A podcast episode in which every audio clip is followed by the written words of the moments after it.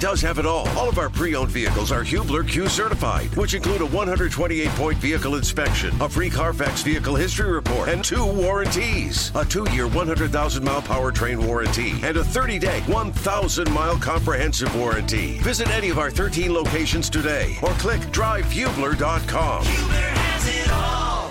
Good afternoon to everybody. Again, on a Thursday. My name is Jake Query. That is Jimmy Cook, and it is Query and Company here. A lot to talk about with the Colts. Also on the program today, we'll talk uh, a, a, bit of a sidestep for a few minutes. Just about 20 minutes from now, Ricky Taylor, who is going to be here in September running the road course at the Indianapolis Motor Speedway, but not in an Indy car. We'll explain what we're talking about that coming up here in just about 20 minutes.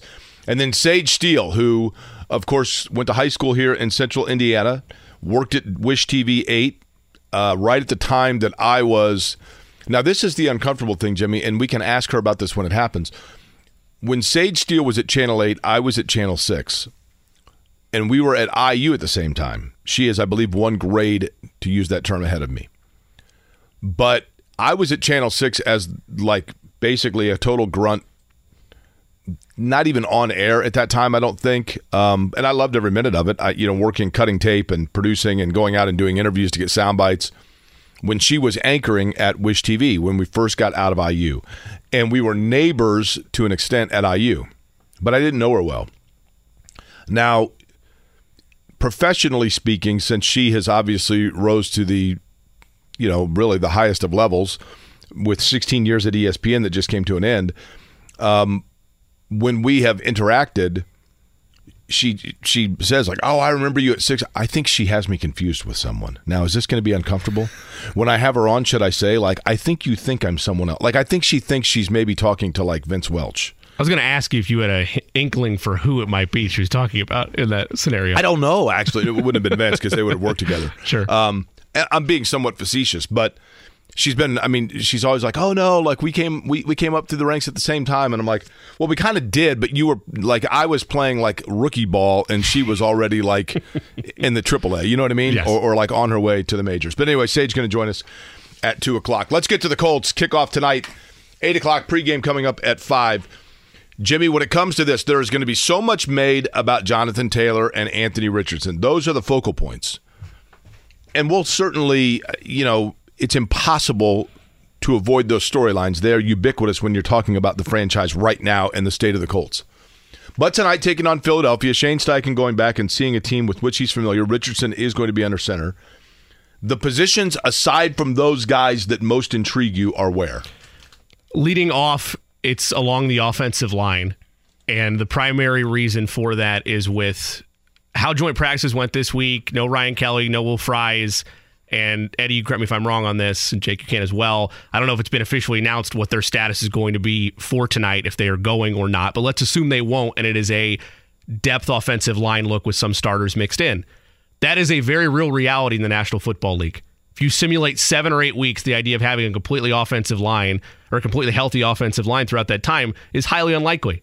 You're going to need your rookie quarterback to be able to rely on multiple different right. protection sets. And I know that it's going to be the twos out there from a Philadelphia standpoint, but that doesn't matter to me right now with the repetition that he needs. So even though on the one hand, everybody's worried about all right, staying healthy, nobody get hurt, nobody get injured. It does impact Anthony Richardson though, even though I'm focused on the O line group of how do these rotational pieces that are utilized throughout his time on the field protect him? Are they able to be as consistent as they were for, say, Sam Ehlinger at the back half of the game against the Bears? And how does he respond again with those type of different protection personnel that are there. The other side of things, and again, they're they're directly tied to both the people you've told me to stay away from in this scenario. It is the rest of the running back room who we see get yeah, the majority of the carries yeah. along again paired with this offensive line with the idea that Jonathan Taylor might not be. I'm not even saying might not be a Colt in terms of being dealt, but might not be available week one, whether it's because he's on the pup or because he's holding out. Whatever the case may be, you continue to look at this running back room. It's like, all right, who is going to be not next man up, but we live in an NFL right now where the thought is you don't need a premium running back. You just plug and play a decent running back. As long as your offensive line holds up, they should be able to do the job. That's a theory that's been proven for other teams that operate by committee. The Colts might very well be operating by committee throughout the course of this year. I would like to be a little bit more on the stability side of the running back room. You know, I'm I'm curious of this. Do you believe that part of Shane, like when there was so much made about Anthony Richardson not playing against Chicago? Do you believe that there is any possibility that the reason they didn't play him is because Chris Ballard and Shane Steichen both knew that that was the game that they were going to be analyzing and determining their offensive line depth. And so as a result of that, they knew it was a line that had not played with each other and that was primarily going to have some guys on the line that were not going to be playing on Sundays in six weeks or seven weeks. And so therefore, it was better served to protect Richardson and not have him behind that. I think that weighed heavily on it. I also think when you look at the Colts schedule, there aren't a ton of situations where they are going to have the amount of back to back to back to back reps to live game action that they've had the last two weeks. When you look at joint practices going into a preseason game, going into joint practices, going into a short turnaround of a Thursday night football game, there's not a ton of those on the schedule to this point. And as a rookie quarterback in this league, with the factor of the offensive line still not being its true self. I think it was that trying to evaluate the O line for him, but also not wanting to risk undue stress that could lead to injury of having so much that happened this week. They clearly, or the last two weeks, they clearly emphasized the joint practices, like a lot of teams are, as the real evaluator for where their team is at. And I think a second preseason game was always on their mind, but they didn't want it to be sandwiched together the way that this last two weeks have had so much coming at him. You know, one of the things that here's the thing about this Colts team,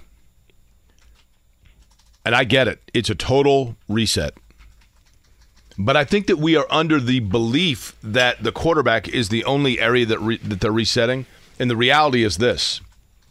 The reality right now is that the 2023-2024 Indianapolis Colts might be starting over at the quarterback position but the real challenge for them is the fact that they don't necessarily have cemented footing around him in terms of other pieces.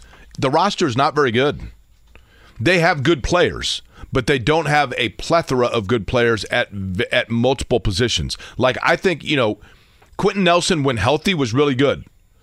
But we're not talking about the fact that Quentin Nelson last year wasn't healthy and has had like, you know, multiple surgeries. How's he going to be this year? Big question mark you know, Ryan Kelly, when at size and healthy, is good. But last year he was undersized. He lost weight. I, I, totally understand, respect, and almost give a pass to the personal issues that he and his wife were going through that might have led to his slide from a play factor, focus factor, and weight factor, right? Yeah. But that's a question mark. What is he going to be this year?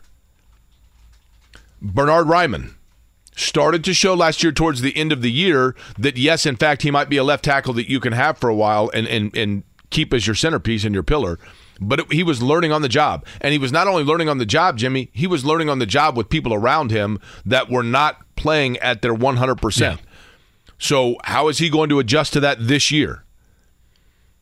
The defensively, they have guys that show flashes or look the part getting off the plane at the airport, but it hasn't translated to consistent play. Their pass rush, Kwity Paye, Dayo, uh, you know, I mean, DeForest Buckner's obviously a very good player, but some of the youth around them, they have at times shown the flashes to justify where they were selected and the faith put in them, but not consistently. So this year, like there are multiple areas that if you're Chris Ballard, it does feel a little bit like you are plugging one hole just long enough for water to start seeping out another. You, have got to, if you're Ballard, wouldn't you be looking at it all the time saying to yourself, like, what area do I attack first here? Or do I have the most faith in? I mean, you have to for the reasons you outlined, but also outside of DeForest Buckner, name me a player on this roster that you would describe as, and, and some might push back on DeForest Buckner in that regard. Name me a player on this roster that you would describe as elite that is under contract next season. Because I get it, Michael Pittman Jr. will probably get worked out. Like if the Colts want to retain him, they will do that because it's a premium position. But if Jonathan Taylor is on his way out, going into this season, we, we can buy in and get behind hope and another leap forward for Alec Pierce and that Josh Downs turns into something special as a rookie. Like we can project those out and hope for that. But there's no definitive oh, I look at this player right now and he's an elite talent in the National Football League. They don't have one outside of DeForest Buckner and maybe Anthony Richardson if he takes a leap this year going into next season under contract where you can confidently say we have that position worked out. Right. That's not a shot at Juju Brents. That's not a shot at anybody along the offensive line. It's going off of what we know about this team right now with the unknowns of this season that could change that both for the positive and for the negative. But right now, on August the 24th, there's no elite position player for the Colts that is under contract next season outside of again maybe DeForest Buckner. You ever um are you a hockey fan at all? Not really. I know. Okay, I'll get but, into playoff hockey, but you like soccer, yeah, right? Yeah.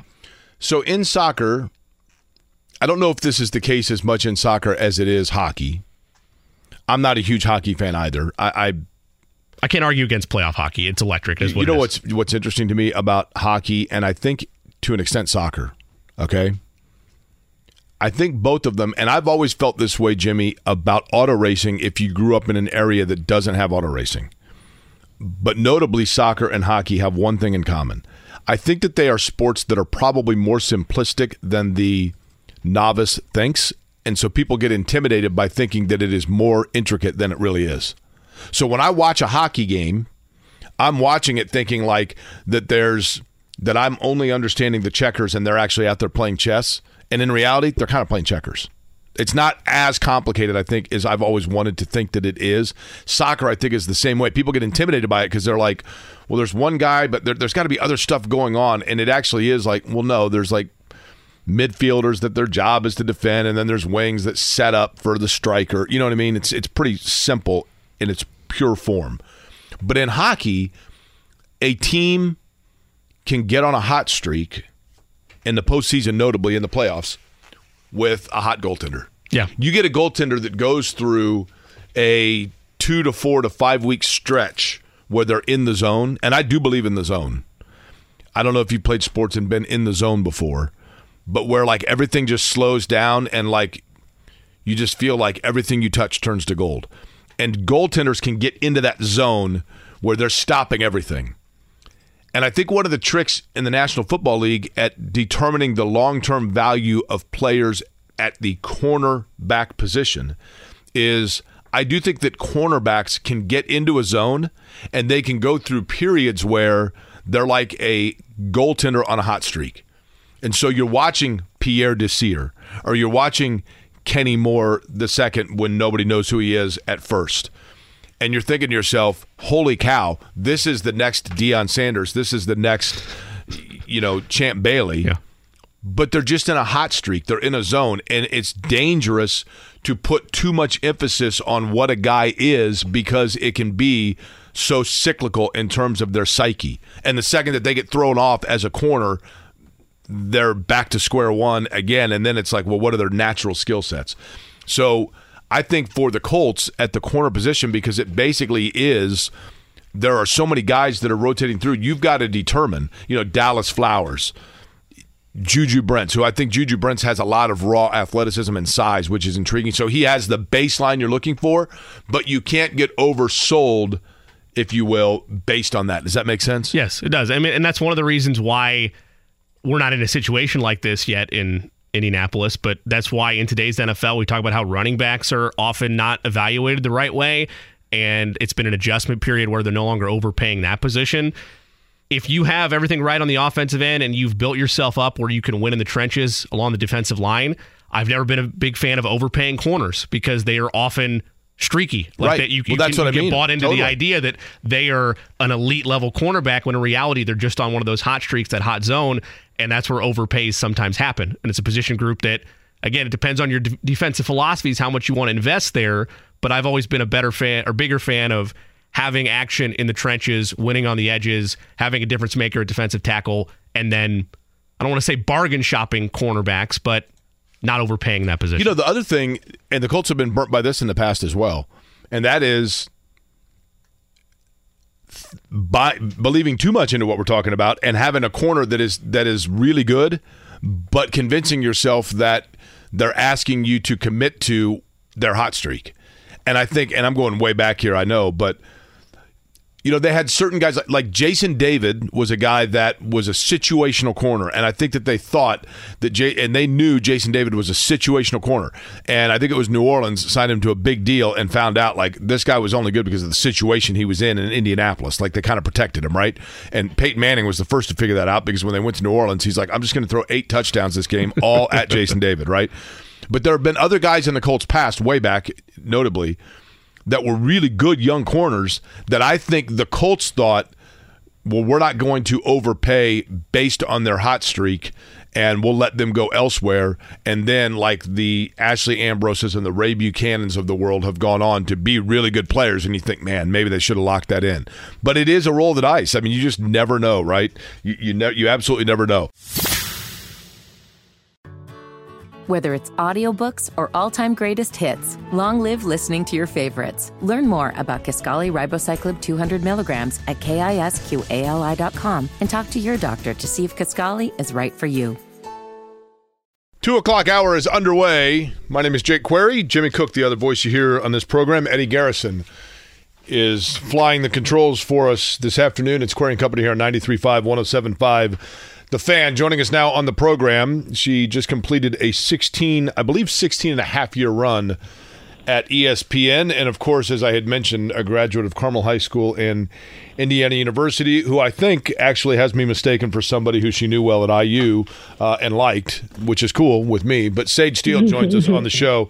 Uh, Sage, first off, thanks for joining us. How are you? I'm great. Congratulations, Jake Query and company.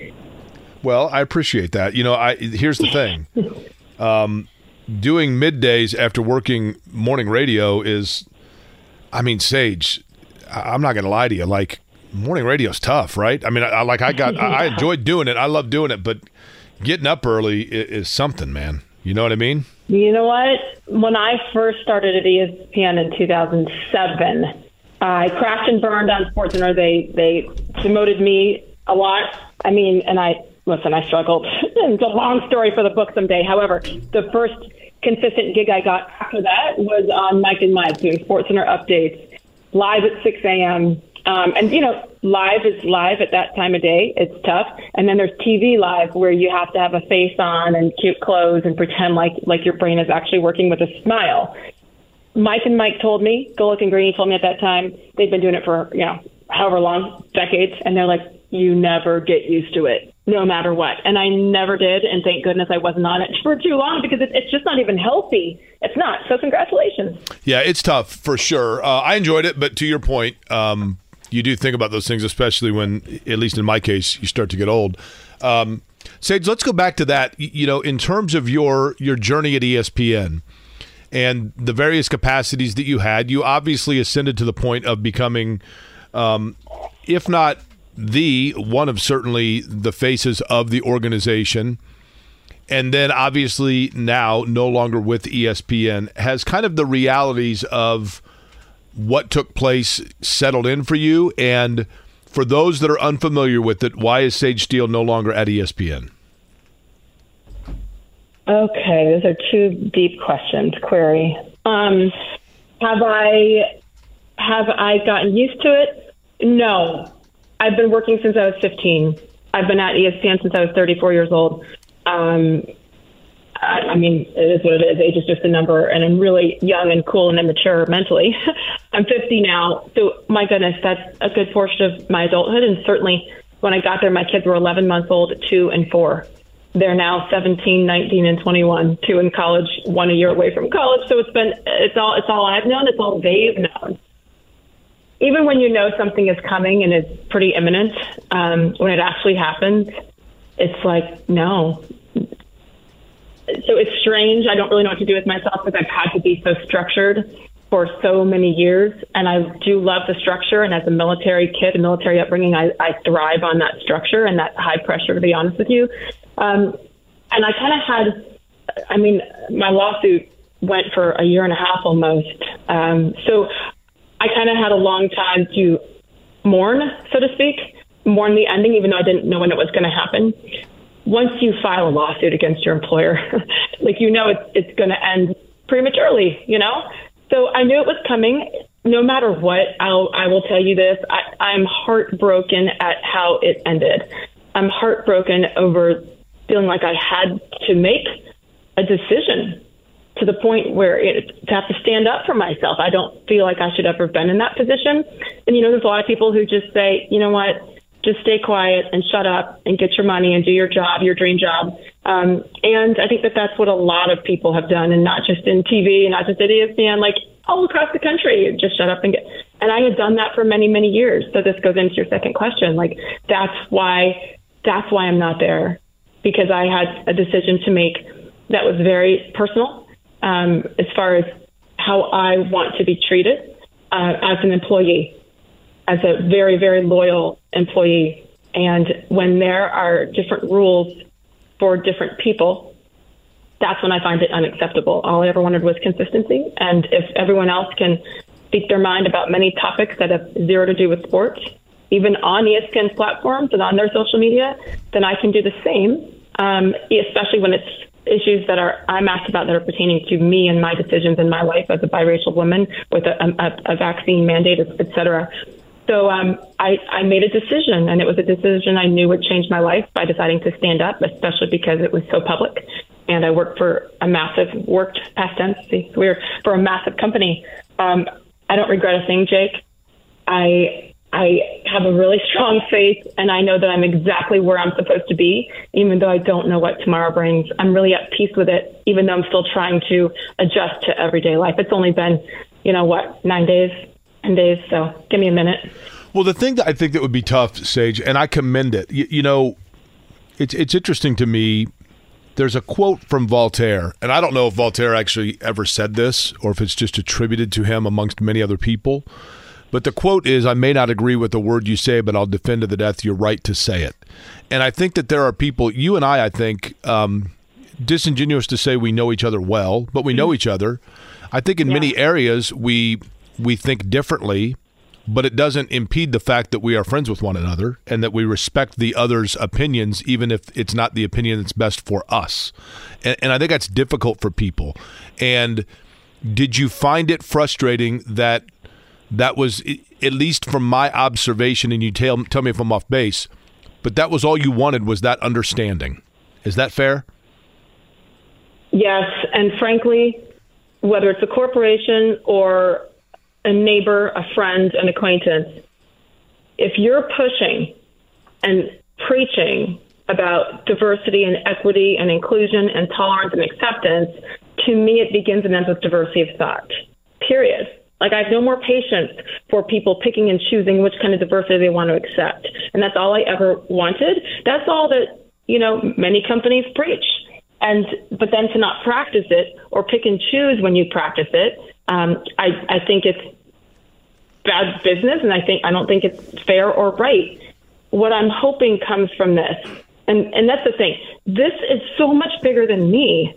It really is. My hope and prayer is that others don't have to make these kind of decisions to choose between doing what's right for you morally, um, financially, in every way, and you know your job, your career, your livelihood. And for me, that's what I had to choose. Most choose to just kind of stay quiet and be silent and take it. And I get it. I did that for years.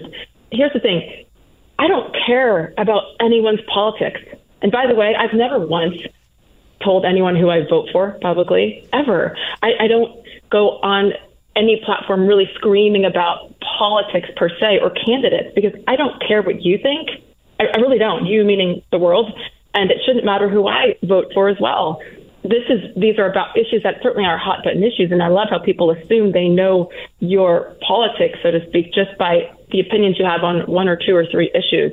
But if I base my friendships and my relationships on people's opinions and political standings, I, I, I don't know. My, my friendships might look quite different, but the people that I choose to have in my life love me for me. I love them for them. And it has nothing to do with their opinions on hot button issues or politics or cultural issues. Like, stop.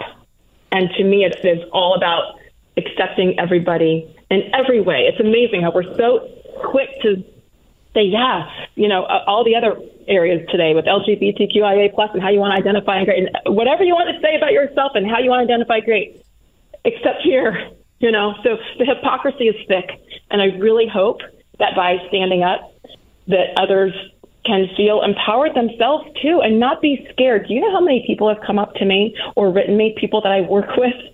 Uh, a lot more men than women, to be, to be honest with you, quite often, who pull me aside and say, Thank you. I wish I had the ability or the courage to do what you're doing. And, and, and some do and choose not to, and some don't have the ability to because of whatever reason, finances, their, their family, how, what they would think.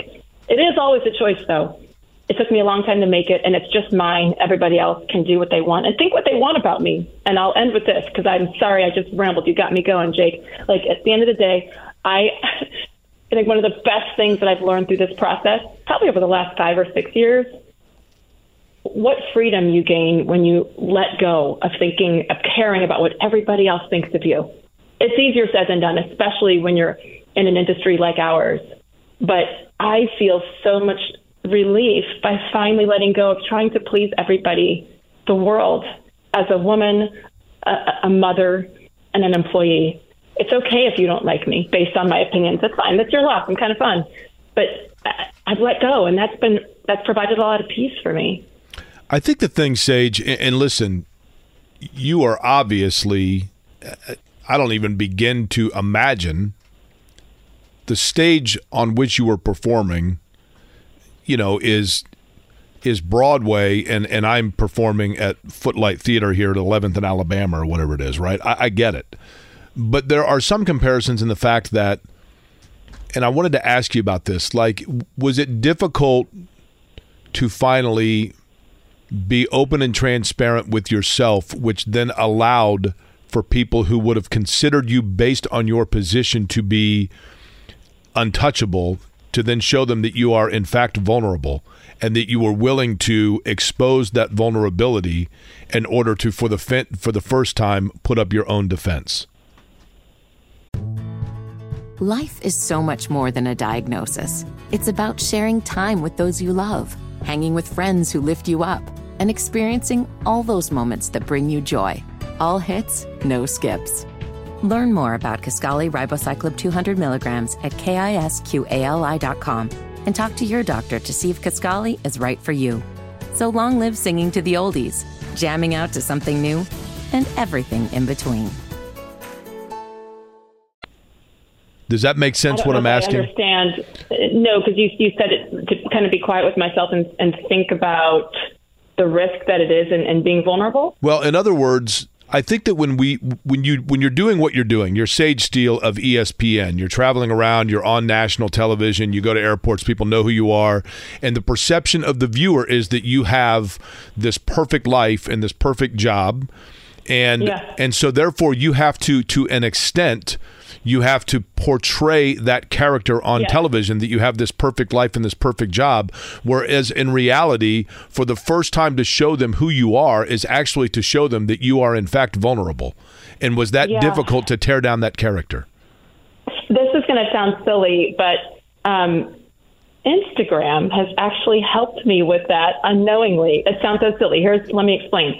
Um, I, I think I felt a long time ago this this whole you know, pressure to show happiness. And everybody, I think, who's on, on social media uh, should be aware, right? It's like, okay, there's Instagram and then there's real life.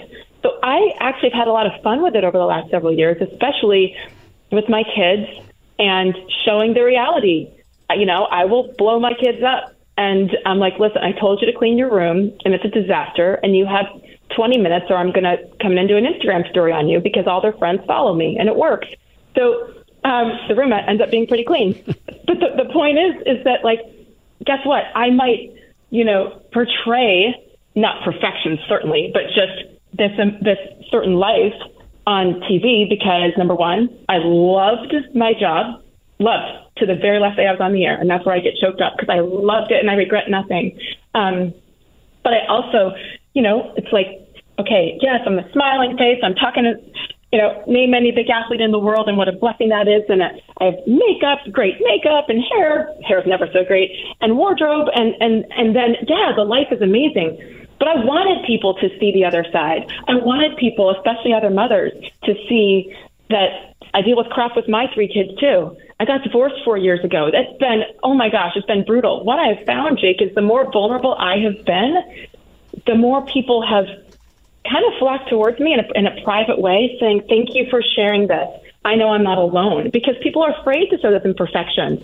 Like I have enjoyed it and it's almost been therapeutic for me to show that other side. There's work. We all have to clean it up at work, but then there's the other side. And I think if we just let go of that attempt to, to be perfect, it really takes off so much pressure at work, you know, maybe with my peers.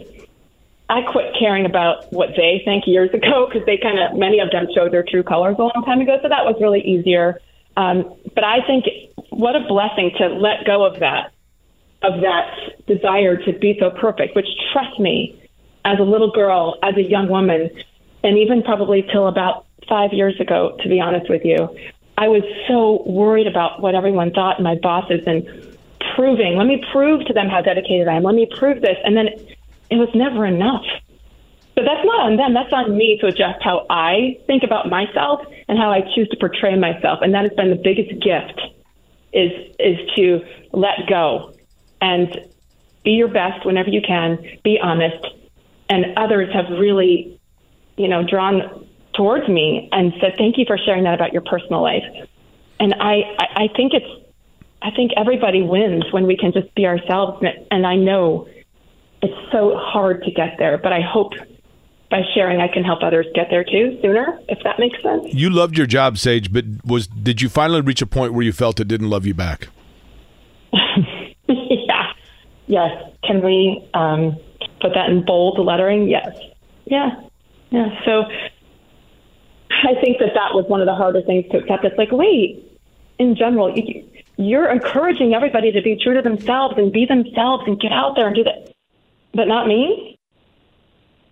So that was definitely a very difficult, big fat pill for me to swallow. And um, to accept that was tough. And then it's up to me. What am I going to do with it? So it doesn't mean that I was like, yes, let me find a way to get revenge.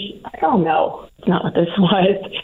It would have been so much easier, so much easier to just stay quiet and safer and um, my for on my on everybody on my kids uh, financially, but and I know I think I might may have told you this before, and and some people might roll their eyes at it, but for me, it has led me in my life so many different ways, and it's from my dad, who was a football player at West Point. He broke the color barrier, first black man to ever play varsity football at West Point, All American, drafted in the NFL. Like he's my guy. And as kids, he made us memorize part of the cadet prayer, and, and this is the portion, and I hope it will explain why I, I chose to do this.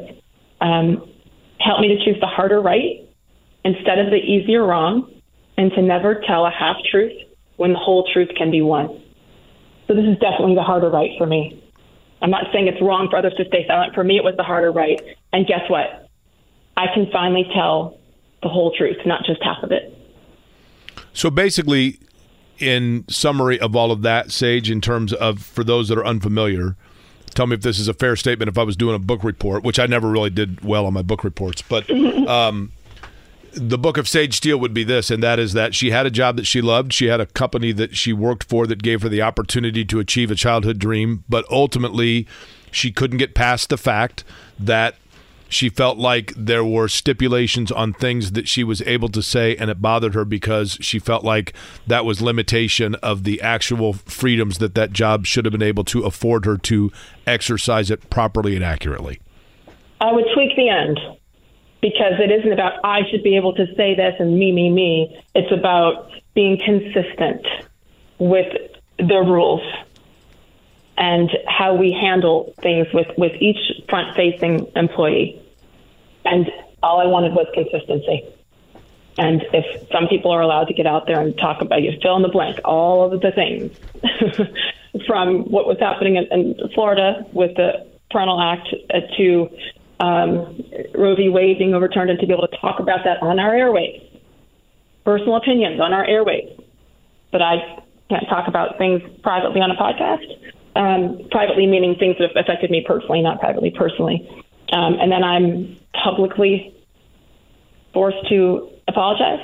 And they put out statements and take me off the air. So, no, all I wanted was consistency. So the parameters of what you're allowed to say should not be determined based on what you're saying. Correct. Yeah. Period. Pretty easy.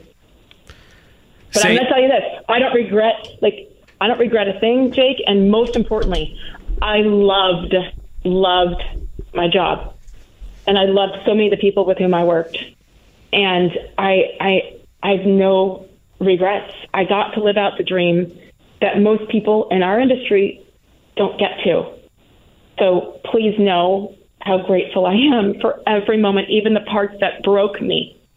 I'm, I'm really grateful to ESPN and to Disney and to my teammates because that's what they were. They were teammates. Sage, you've mentioned in nearly every interview you've done when your family has come up how important family is to you. As you look at, at what's next for you before you jump into what's next career wise, how much are you enjoying the opportunity in front of you to spend even more time with your family, particularly your girls? Well, um, my son is a lot easier than my girls. to be honest Sure, sure. Boys tend to be easier than daughters. This is what I've learned. Um, my older two left for college, and they left last Tuesday, the day that I was um, flying back from my mediation in Los Angeles. So that hurt. You know, I mean, I said goodbye before. We all knew what was coming, but it hurt to not be there at that moment. And you know what? There's been so many moments through the years that I've missed. And if I wasn't there, then their father was there, so they were fine and taken care of. But as a mother, and I'm pretty traditional, like I, it broke me to not be there for so many things. And guess what? It's different now. They don't need me as much, but for this last year of my of high school, for my youngest daughter, I said to her, I'm like, I'm going to be here. I'm not going to miss anything. And she's like, Oh no. you're going to stalk me and be around. I'm like, Yep, you're welcome. You win. But guess what? I'm here when she needs me. And I get to choose that for the first time since I became a mother in May of 2002. Like, what a blessing that is. How about my, my parents who are older? They just moved to Florida. My dad has two kinds of cancer. Not one, he had to beat his brother and get a second one. They had a competition, apparently. And I get to be there for my mom and dad when they need it. And right now, they kind of need me. If I need to get on a plane, I don't have to ask for a day off and, and for someone else to cover for me. I don't have to bargain for a comp day and beg and say, I'll pay you back. I can get on a plane and be there for my parents as, they, as they've been here for me, especially throughout the last two years. They have literally lifted me off the ground at times, um, literally. So that's the biggest blessing, right? Is to be able to be there for them.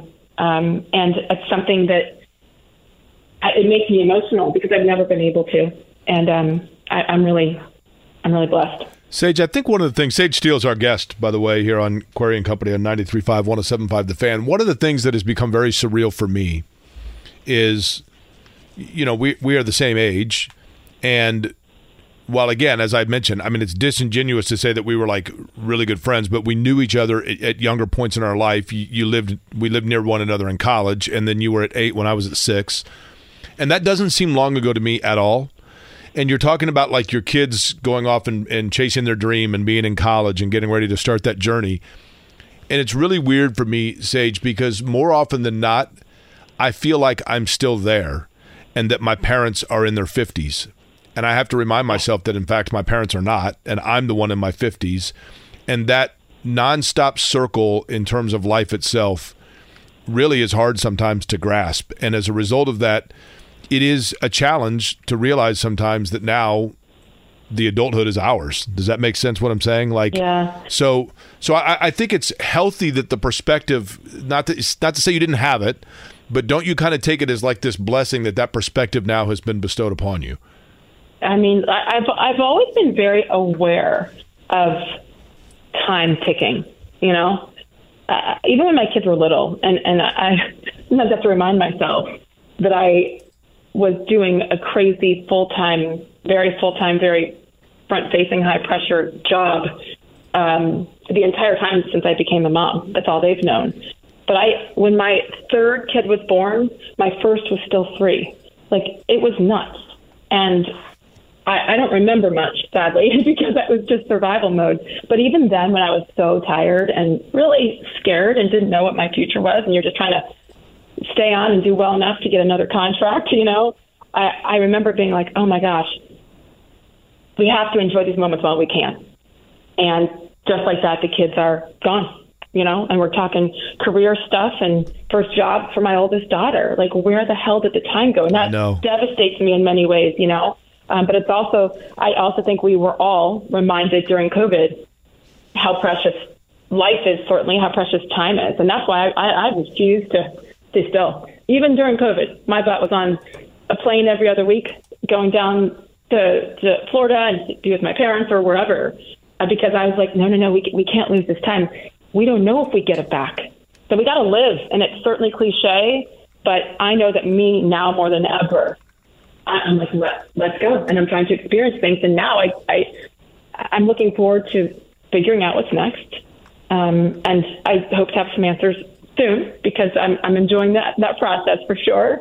Um, but I, I, I know that I, I will never really allow a job to dictate so much in the future because I don't want to regret missing out on time with the, the people that I love. Now, you went down to University of Alabama and spoke to their football program uh, earlier this week, I think it was, or maybe at the end of last week. Um, yeah, it was this Monday. Is, is, that something that you have done frequently? My apologies for not knowing that. And then, secondly, what was your message to them? Um, I, I have done just speaking gigs like that in general for a long time. Um, I've loved it. I used to come back to IU a lot, um, you know, when they would ask, and I loved that uh, I think it's so important to pass that on because when I was in college, uh, we, I, you know, it was different. And my major at IU, sports communication, broadcast emphasis, very specific. It was a brand new major at the time, and it was in the in that HPER school, the health, physical education, recreation. Now it's part of sports media school, journalism school. It's, it's certainly changed, but it was a very young major. I think it was in its first or second year, and they and there were no people to come in and speak and and talk specifically about the career field that these kids are choosing to go into and um, answer questions. And so I, I never had that. I feel like it's my duty, one that I love, to speak when asked to these kids because it's just part. And, and you know what? As you may expect, I'm really honest too. It's like, oh, this is this is awesome, and this is certainly fun and memorable and glamorous. And then here, let me tell you about this truth as well. Because if we don't share that, no matter what field our kids are going into, then that's just that's not right. Let's help them prepare better than I was prepared. Um, I do for Alabama, by the way. That was planned probably three or four months ago. Um, and let me tell you, there's been a lot of people who've canceled on me. I've lost a lot of opportunities and a lot of money uh, with standing up for myself, um, and it meant a lot that Coach Saban and crew there said, "No, no, we, we want we're open to all messages." Not just one. Not do you call your speaker series? Not, do you call it Sage Advice? Because that's what I think it should be called. Sage Advice. Is that what it's called? That's low hanging fruit. I know, so but it's easy, Jake. I, I mean, but but that has to be what it's called, right? no, it doesn't. I don't have the title for the speaker series because it's so different every time, especially when you're speaking to a, the room with 130 young men and coaches. You know, okay, when you come on stage, a woman in there. When you come on stage, do they have to unveil the steel curtain? You see, that's that's better than sage advice, isn't it? No, because they don't. You don't spell it the same way. It's, I have an E on the end, and anything. You got to work with me. Come on, you know. I'm I'm quitting on you here. My message for them, it, well, it, it adjusted, it changed versus what it, it was going to be based on, you know, what happened, what had happened six days prior. Um, and I really struggled to come up with with the right message. And you know, you're asked to come to these things to share your personal experiences, but then how does it relate to them? You know, so for me, it was on Monday with Alabama. It was what what's your why? You know, okay, why are you a football player? Why why did you choose that? What is it about it that made it so special? Um, and then as you go forward in life, um, you're going to have a lot of other challenges along the way and how do you choose to handle them and why and and okay and that that relates obviously to what i just went through why did i choose that this was the time to stand up um, so it, it made sense in the moment i promise but it was it was really cool to to me, I love speaking. I love that in person stuff because you can see eyeballs, you can see reaction, you can see smiles, or you can see people falling asleep, you can see whatever it is. Um, but I, that that adrenaline is really, I, I love that, and it's just like being on on national TV, except maybe harder because you can see reactions. You know, um, sometimes on TV, actually from day one, I always I would get so nervous, always so nervous. Not as much, you know, the last probably five or ten years, uh, but certainly a lot of adrenaline. And when that nervousness would come, especially I remember when I'm hosting NBA Countdown on ABC live leading into game seven of the NBA finals in Golden State or in Cleveland or something, you talk about adrenaline and oh my gosh, there's potentially 30 million people watching. I had to mentally change and pretend like I was that little girl on the couch just talking sports with my dad again. And so in the camera, I would picture my dad's face, not the reality. I mean, he was watching, but um, so were a couple million other people. And that's what kept me somewhat calm. It's harder when you have eyeballs, and I and, but I love that challenge because it's so much easier it looks so much easier than it really is. And that's that's something I'm going to try to continue to, to, to work on. And I've always, even when I was working in Indy from 97, 98, I would come do that Tuesday Colts luncheon and they'd bring their sponsors in and did it for free for a couple of seasons. And I'm so grateful for that because it taught me the importance and the difference between being on camera and being in person. So I, I want to keep speaking if, if anybody will listen because it's not about my opinions about issues. It's about being true to yourself, you know, um, and not being afraid to, to be you in a world that picks and chooses right now. Life is so much more than a diagnosis. It's about sharing time with those you love, hanging with friends who lift you up, and experiencing all those moments that bring you joy. All hits, no skips. Learn more about Kisqali Ribociclib 200 milligrams at kisqali.com and talk to your doctor to see if Kisqali is right for you. So long live singing to the oldies, jamming out to something new, and everything in between. Lastly, Sage, I think personally, like for me, I, have mentioned this before because I think I'm a, I'm like you in that fact that like when I was a kid, this is what I wanted to do, right? And so I think for me, at times when I've become complacent, I, I'm able to reawaken that drive and remind myself of you know that that vision that I had and that competitiveness I had to get to be able to do what we do for a living. But also with that came always this little insecurity and this fear that I wasn't good enough or somebody else was better or I was going to be rejected. Yeah. And I've never forgotten that either. Um, and it still exists in me a little bit. Is that now awaken you? Are, are, are you afraid? No, I'm not afraid. Oh gosh, I'm not afraid. I am. I think the difference between being fearful about something or being anxious. Um, I'm anxious to get going again because this is what I do. It's all I've ever done, you know. Um, but I'm not afraid. And some people, even some people in my small circle, are like, "Oh my God, we got it!" Yeah, I'm like, "No, I don't have to hurry." I mean, I'm not sitting around. I'm not headed to the beach or anything. Like, uh, I'm, I'm just, Jake. I'm not. I'm not afraid of anything anymore. That's the thing. Once you really, we can say we believe in ourselves, but then there are certain things that are going to really check you on that. And I have so much room to grow as a human being, and as a mother, much less a broadcaster that there's there's priorities here, and I just think there's bigger things. I'm not fearful, but I'm freaking ready because um, you know Sports Center was such a huge challenge every day. I, I wanted my show that was noon to two Eastern. Everybody knew it was kind of the hardest show in the building to do because there was always some sort of news and breaking news, and we had the best director and the best producers. And what we did just in the 25 minute first block of the show, walking across the studio, walking and talking, doing highlights, live interviews, like it's insane. And I'm so proud because I know that we are at the top of the industry as far as being able to execute that kind of stuff every damn day. Um, that's something that that I'll always always be proud of.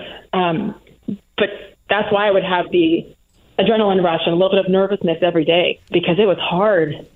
And I never, even throughout this whole process, with a pending lawsuit while I'm still on national TV for that company, it made me better. It made me more in tune and extra picky about every word I was saying. And I would get with the two hour live show, and it was, you know, we had great, great, great, great. And then I was like, oh, I really flubbed that question to Adam Schefter or whatever. So, if anything, I, this challenge, being so uncomfortable, but still having to go to work for that company and wanting to go to work, it made me better. So now I'm like, bring it. Especially again, once you don't care what others think to the extent that it would affect you, you know, I'm so excited for what's next. And um, I, I think I've never been ready to go bring it and try to make it great and bring people up with me because that's the thing. I want to bring along other people, other young women and men who feel fearful because of all these legitimate reasons. And I hope that my crap can help others feel like let's not you don't have to be scared. But you got to believe in yourself and let go of all the other stuff. And you'll if you don't try, you'll always regret it. And you think the next step begins when? I don't know. I mean, soon, soon. Um, I'm having a lot of fun conversations, and uh, soon. But I, I, it needs to be absolutely the right thing, and most importantly, with the right people. I need the right people in my life, in that way. Um, and I'm I'm excited because I do have a lot of great con- listen. 28 years in this business. God, we're aging ourselves. Um, I have I've met some incredible people, and the people I've heard from over the past week. It's just it's a reminder because I will tell you I felt very alone at times, very very alone through this process. Um, but you do find out who your real real friends are, so to speak, when you go through something like this. Well, Sage, if you make it down to Bloomington for your Sage advice, sorry, uh, I I, I, I actually thought it was just too easy. Um, but if you go down to talk to IU anytime soon, swing by the apartment complex where we live because I think they're raising it like next week, and probably should have like five years ago. Are they Jackson Heights? I mean, let me tell you, I don't know if they're raising it, but last time I went by there, I'm like, wait, we lived here. Should. I mean, it was it was I near Buffalo, so that was cool, but that, that was about the extent of it, right? And Pat and, and Pat Knight was right next door. I mean, we had quite. Oh, it a, was great. Quite a It's great. I mean, we played ice hockey with Pat Knight's frozen fish after it passed away. I mean, it, we did a lot of things that probably were not necessarily couth, but hey, you know what? I didn't get the invite to that one. I wish that you had invited me. But by the way, that was the listeners and everybody back there in the control room. That was when Jake was too cool to talk to me. So now I'm glad that we've that we've gotten to this I, point in our Sage, I opened it up by saying you had me confused with somebody else, and I've never been more convinced of it, right? never been more convinced. the best. Hey, I appreciate the time. We look forward to anytime you want to come on. You're always welcome. We certainly wish you the best. I appreciate the transparency. Listen, next time I'm there, I don't know when it'll be. I'll, I'll come in studio and then we can arm wrestle and I'll embarrass you in front of all your guys. All right, all right, sounds good. We appreciate it. Bye. Uh, Thank you guys. see you, Sage Steele.